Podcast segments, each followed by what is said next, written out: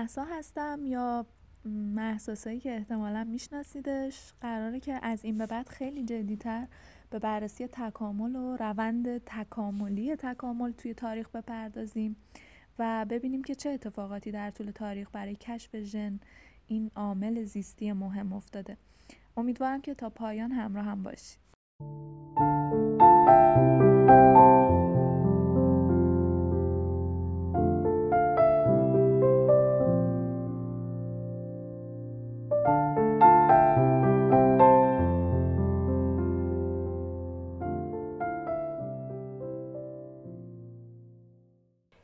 نکته ای رو ابتدای این اپیزود لازمه حتما بهش اشاره کنم.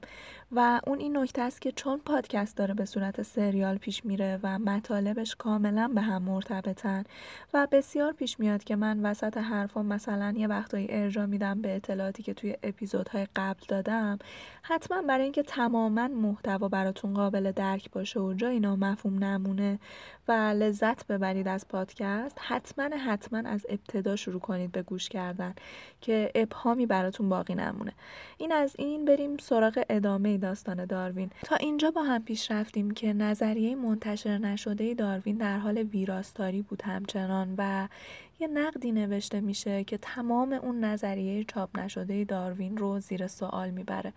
حالا بریم ببینیم که این نقد چی بوده و توسط چه کسی نوشته شد. شخصی به نام فلیمینگ جنکین که مهندس بوده این آقا و حوزه فعالیتش هم ریاضی بود. اصلا به ندرت وارد حوزه زیست شناسی می‌شد. منکر اینم نمی‌تونیم بشیم که استعدادی درخشان داشت اما شخصیتی آزاردهنده و نابهنجار بود. توی حوزه های مختلفی وارد شده بود تا حالا. زبانشناسی، الکترونیک، مکانیک، فیزیک، شیمی، اقتصاد خیلی از زمینه های دیگه. اما از غذای روزگار یه نسخه از کتاب داروین به طور تصادفی به دست آقای جنکین می‌رسه.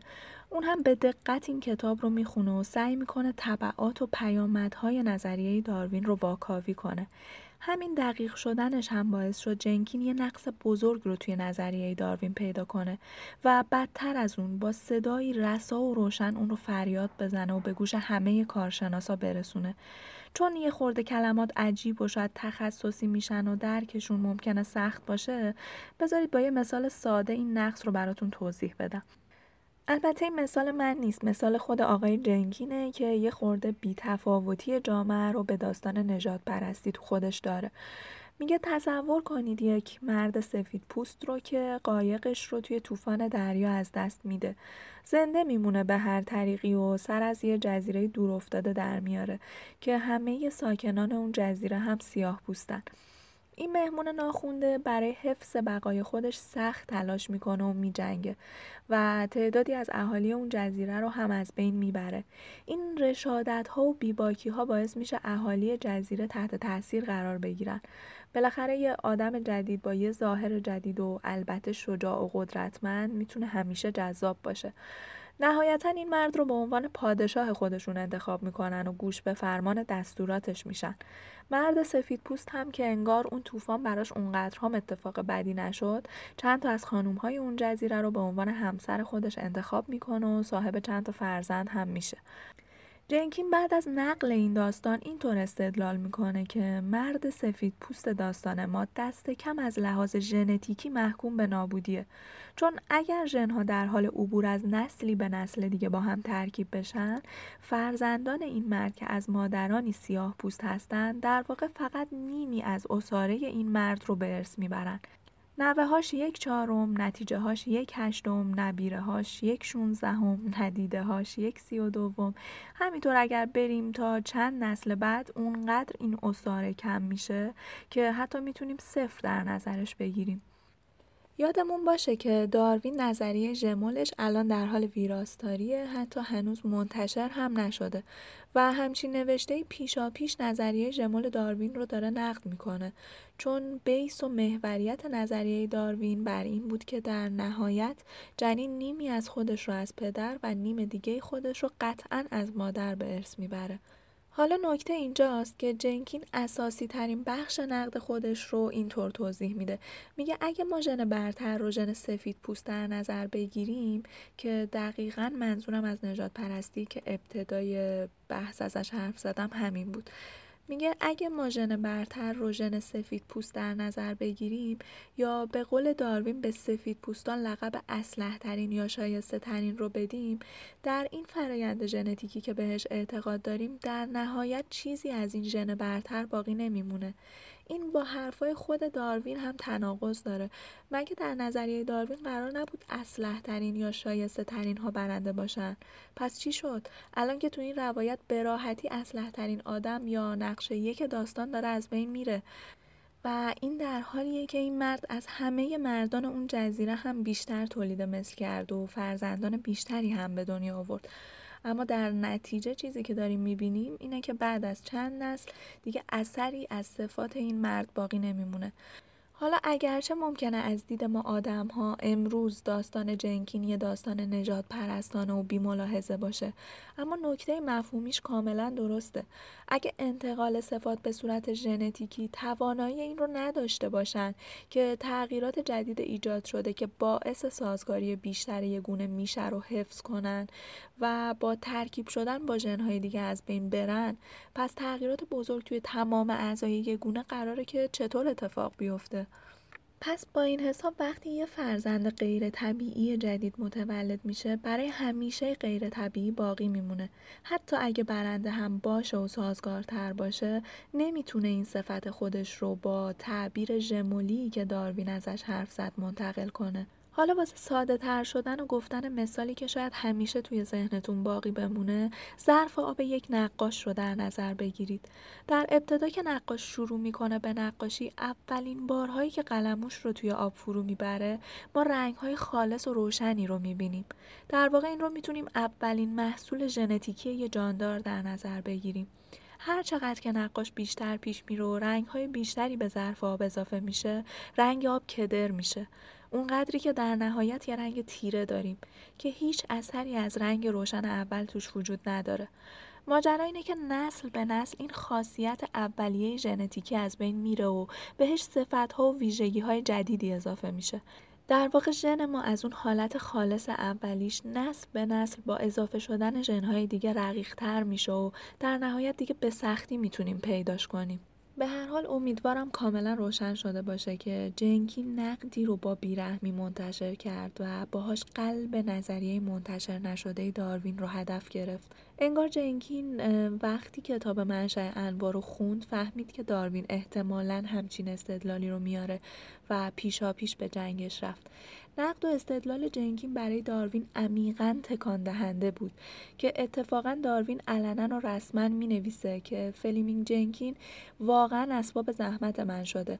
اما صادقانه تر از این هم نوشت که نظرات اون از هر نقد و نوشتار دیگه ای برای من سودمندتره. داروین دیگه راه فراری هم نداشت. اتفاقا واقعا براش بدم نشده بود. جنکین شاید خواست ضربه نهایی رو به داروین بزنه و کارش رو تموم کنه. اما اتفاقا جلوی اشتباه داروین رو گرفت. نذاش با چاپ یه نظریه اشتباه وجهه داروین خراب شه و اتفاقا باعث شد داروین بدون ایراد کارش کجاست و سعی کنه رفعش کنه. اون باید یه نظریه رو پیدا می‌کرد که باهاش بتونه صفات جدید تولید شده رو حفظ کنه. این صفات نباید در طول نسل ها رقیق می‌شدن و از بین می‌رفتن. داروین اون روزها تو سردرگمی خودش غرق بود و کاش یکی بهش می‌گفت که جواب سوالش دقیقا روی میز کارشه. روی اون کوه مقاله ها و نوشتارهای بیشمار. یه مقاله ناشناخته به قلم یک گیاهشناس گمنام که سال 1866 توی یکی از مجله های کم تیراژ چاپ شده بود. اسم این مقاله بیادا آزمایش هایی در زمینه پیوند زدن گیاهان بود که به زبان آلمانی نوشته شده بود. تعداد زیادی جدول با زبون ریاضی و مبهم و گیج کننده داشت که اتفاقا داروین بیعصاب و کلافه اون روزها حوصله مطالعه همچین چیزی رو نداشت. سال 1870 داروین مشغول مطالعه یک کتاب در رابطه با گیاهان پیوندی بود. بعدها این کتاب رو حالا به عنوان کتاب های مطالعه شده توسط داروین توی خونش پیدا می‌کنن. بعد از بررسی کتاب هم می‌بینن که صفحات 50, 51, 53 و 54 این کتاب پر از حاشیه هایی که داروین بعد خوندن به اون صفحات کتاب اضافه می‌کنه. یه سری جزئیات و افکاری که شاید خودش موقع خوندن کتاب به ذهنش رسیده یا جمله هایی که براش مهم بوده کاری که خیلی از ماها هم انجامش میدیم اما به طور غریبی صفحه 52 کتاب خالی و سفید بود بدون هیچ ای. داروین ازش گذشته بود و این دقیقا همون صفحه‌ای بود که اون مقاله گمنامی که گفتم داروین نادیدش گرفت توش چاپ شده بود. این صفحه جواب سوالهای داروین بود و داروین دقیقا قبل و بعد این صفحه طلایی رو خوند اما براحتی از این صفحه عبور کرد. اگر اون روز داروین اون صفحه رو خونده بود مطمئنا چراغهای زیادی توی ذهنش روشن می‌شد و تصویر کاملتری از نظریه خودش توی ذهنش شکل می گرفت و به طور حد مات و مبهود می‌شد از ظرافت بیان و شرح کاملی که نویسنده این مقاله به خرج داده بود. نکته بینی و تیزهوشی داروین می‌تونست مفاهیم پنهان اون مقاله رو آشکار کنه ولی داروین یه نگاه سطحی به اون صفحه میندازه و ازش عبور می‌کنه. شاید بیحوصلگی شاید آشفتگی ذهنی شاید استراب به هدر رفتن زحماتش یا اشتباه بودن مسیرش. اون رو بیحوصله تر از این کرده بود که بخواد جزئیات عددی مربوط به کاشت نخود فرنگی ها رو بخونه. و همین هم باعث میشه اون صفحه طلایی رو نادیده بگیره. معلف اون صفحه طلایی گرگور یوهان مندل بود که دقیقا شبیه به داروین یک سفر حماسی شجاعانه داشت از دنیای الهیات و روحانی به دنیای زیست شناسی و علم. اون هم شبیه به داروین به لبه پرتگاه ممنوعه زندگیش رسیده بود و می‌تونست دست داروین رو بگیره تا با هم از اون پرتگاه عبور کنن. حالا یه خورده از داستان داروین بیرون بیایم بریم ببینیم اون روزهای مندل داره چطور میگذره. یعنی تو بهار 1856 زمانی که داروین مشغول نگارش اثرش در رابطه با تکامل بود ذهن مندل درگیر چه مسئله ای بود. در اپیزودی که مندل رو توش معرفی کردم تعریف کردم براتون. کلا توی زندگی کاریش آدم موفقی نبود. یعنی هدفش این بود که کشیش بشه ولی خب از دید بالا هاش انگار صلاحیت این کار رو نداشت. می‌خواست تدریس کنه توی دبیرستان ساده نتونست نمره قبولی واسه سمت معلم بگیره. می‌خواست تحصیل کنه توی دانشگاه کلی سفارشش رو کردن که بپذیرنش. به هر طریقی دو سال تمام رو مندل تحصیل می‌کنه. تحصیلش تو حوزه فیزیک، شیمی، زمین شناسی و گیاه شناسی و جانور شناسی توی دانشگاه وین بهش اعتماد به نفس زیادی رو میده. سال 1853 برمیگرده به کلیسا و می‌خواد که به عنوان معلم جایگزین مشغول به کار بشه. یعنی تو مدرسه‌ای که راهبا اونا اداره می‌کردن. و این نکته هم های اهمیت باید باشه برامون و بهش دقت کنیم که اون زمان علم و دین اونقدر در تقابل و جنگ با هم نبودن. مدرسه وجود داشت که اتفاقا تماما راهبان اون رو اداره می‌کردن و توش علم رو تدریس می‌کردن. شاید هیچ کدوم از راهبا اون زمان نمی‌دونستن که همین گرگور مندلی که تو همه زمینه های کاری درسش رو بعد پس داده بود باعث بشه مسیری شکل بگیره در علم که تا به همین امروز ما با دین یه جنگ بزرگ رو راه بندازه. به هر حال اون مدرسه انقدر رو حساب کتاب و نظم و قوانین سختگیرانه اداره می‌شد که ورود بهش به عنوان آموزگار اونقدرها هم ساده نبود. و یادمون باشه که این دومین تلاش مندل بود برای ورودش به این مدرسه. جالبم هست که بعد از دو سال تحصیل و تلاش مندل بازم موفق نشد نمره قبولی رو کسب کنه و دوباره مردود شد. این رو هم میگن که این تلاش ناموفق مندل رو نباید گذاشت به حساب سواد کمش یا استعداد نداشتش. اینطور گفته میشه که اون روز آزمون گویا مندل حال درست حسابی نداشته. یه سردرد عجیبی هم داشته و رفتارش کلا رفتار نرمالی نبود. احتمالا به خاطر استراب بیش از حد بعد از این همه تلاش و تحصیل و به نتیجه نرسیدن اون آزمون رو هم خراب می‌کنه. گویا اون روز توی مصاحبه شفاهی خودش یه مشاجره ای رو هم با آزمون گیرنده ها داره.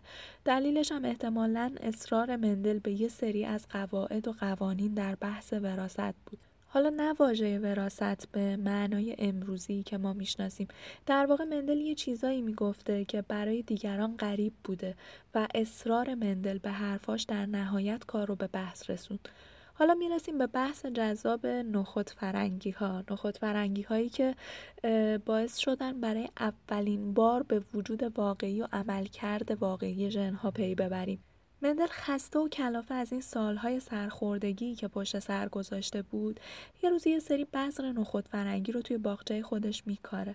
البته این اولین باری هم نبود که مندل این کارو می‌کرد. اون چندین بار قبلا توی گلخونه های کوچیک خودش هم این کار رو انجام داده بود. جالب بود که مندل سی و چهار گونه نخود رو از مزارع اطراف جمع کرده بود و پرورش داده بود تا به گونه اصلاح شده دست پیدا کنه. حالا گونه اصلاح شده که میگیم دقیقا همون مثالای گاو پرشیرتر یا مثلا گوسفندای تنبلتر که تحرک زیادی ندارن پس وزن بالایی پیدا می‌کنن. حالا تو تنوع گیاهی هم احتمالا مثلا شاید می‌خواستن نخود فرنگی های کاملا سبز رنگ داشته باشن یا بوته های قد بلندتر داشته باشن. اصلاحایی که سلیقه اون کسی بود که پرورش می‌داد حالا یا گیاهان رو یا جانوران رو. مندل هم اتفاقا شبیه به داروین زیاد یادداشت می‌کرد. جمله هم ازش داریم در این رابطه که میگه این نهال ها بدون استثنا ثابت باقی میمونن. یا اگه من بخوام ساده تر بگم براتون یعنی بچه ها عینا شبیه به والدینشون بودن. مندل متوجه شد دقیقا داره در گیاهان این اتفاق میفته یعنی مثلا ساق بلندها یا بوته هایی که ساقه بلندتری دارن دقیقا فرزندانشون هم بوته های ساق بلند هستن. یا حالا ساق کوتاه ها بوته های ساق کوتاه به وجود میارن. یا مثلا اومد دید که تو این ویژگی اینطوره پس یک ویژگی دیگه ای رو هم بررسی کنم. مثلا صاف یا چروکیده بودن نخود فرنگی ها رو هم بررسی کرد. می‌دید که بوته هایی که نخود فرنگی های صاف و کاملا گرد دارن فرزندانشون یا بوته های فرزندشون دقیقا همین ویژگی رو دارن. یا مثلا بوته هایی که نخود فرنگی های چروکیده داشتن فرزندانشون هم بوته هایی به وجود می آوردن که چروکیده بود نخود فرنگی ها توشون. دقیقا این صفات رو بررسی می‌کرد و دقیقا همه اونها رو یادداشت می‌کرد. توی دفترچش مثلا اینطور یادداشت می‌کرد. مثلا بافت نخود صاف یا چروکیده می‌تونه باشه. رنگ نخود ها می‌تونه سبز یا زرد باشه. رنگ گل بوته ها می‌تونه سفید یا بنفش باشه. یه سری صفات رو لیست می‌کرد و نوعی که اون صفات می‌تونستن حضور داشته باشن و در گیاه پدیدار بشن رو هم جلوش اضافه می‌کرد. یه واژه‌ای داریم به نام علل که یه اصطلاح تخصصی زیست شناسیه می‌تونستم راجع بهش توضیحی ندم و عبور کنم اما به نظرم اصطلاح تخصصی وجود نداره. ما داریم روی موضوعی کار می‌کنیم. خوبه که بعد از عبور و پشت سر گذاشتنش ذهنمون اطلاعات جدید و به درد بخوری داشته باشه. خیلی خلاصه میگمش. مثلا ما گفتیم که بافت نخود فرنگی می‌تونه صاف یا چروکیده باشه. یا مثلا رنگ گلهای بوته نخود فرنگی می‌تونه سفید یا بنفش باشه. به هر کدوم از این حالتهای مربوط به یک صفت میگیم علل. مثلا رنگ سفید یا بنفش بودن گلهای نخود فرنگی دو علل هستن مربوط به صفت رنگ گل. مثلا بلند قد یا کوتاه قد در انسان ها دو علل هستن مربوط به صفت اندازه قد انسان.